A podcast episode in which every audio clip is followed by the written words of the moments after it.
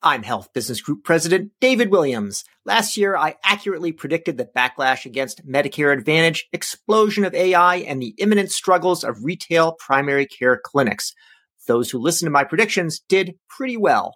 Now, get ready to hear about 2024 for pharma, AI, and a whole lot more. Prediction number one pharma companies bypass physicians and pharmacies to sell directly to consumers.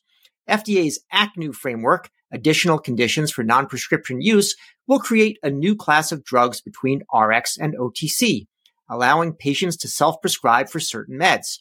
Pharma is going to combine that with bold moves like Lilly Direct to launch a new direct to patient era that cuts down the role of prescribing physicians, traditional pharmacies, and PBMs.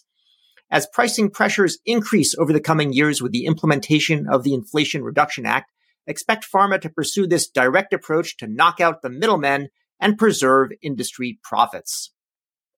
Number two, AI enables culturally competent care. Artificial intelligence often reinforces existing biases due to its training on flawed data sets. But in 2024, AI will also be used to remove bias and promote culturally competent interactions in healthcare healthcare organizations hold a tremendous amount of data about individual patients, but they struggle to turn these insights into empathetic communication to encourage a patient to follow their treatment plan or enroll in a specific clinical trial. That can be remedied by translating the data into prompts for large language models. Give it a try yourself by inputting what you know about a friend or a colleague and asking ChatGPT to write an empathetic email to them. Number three, digital therapeutics gained traction by proving cost effectiveness. Former digital darling Pear Therapeutics went bankrupt in 2023, but a new breed of players is learning from Pear's fatal mistakes.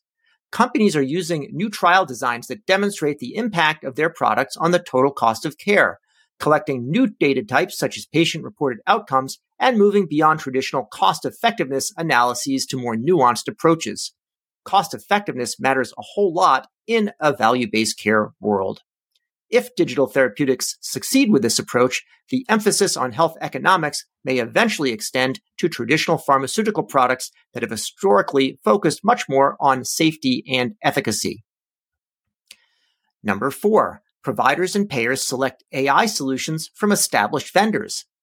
Healthcare systems and providers are ready to implement AI at scale in 2024 startup companies have been investing aggressively. But incumbent health IT and healthcare data providers have significant advantages that will enable them to win if they execute well. These advantages include integration into clinical workflows, trusted relationships, scalability, and the ability to maintain data safety and security. Patients are nervous about AI in healthcare, so providers and payers know they must be careful. But incumbent vendors will need to move relatively quickly because these opportunities will not be out there forever. Number five, private equity looks for bolt on acquisitions. Venture capital raising has been especially hard for a couple of years, and even some promising companies are running out of gas and looking for an off ramp. Meanwhile, private equity backed companies are also having trouble exiting at their desired valuations. They're cutting costs and looking to expand margins. But the weak VC market means PE backed firms may acquire some of the better startups at reasonable prices. This can unlock innovation and get the smaller companies to scale faster, which should accelerate and expand their impact. This will only work with companies that are close to break even and where the synergies are real. Overall, I predict a thoroughly exciting and productive year.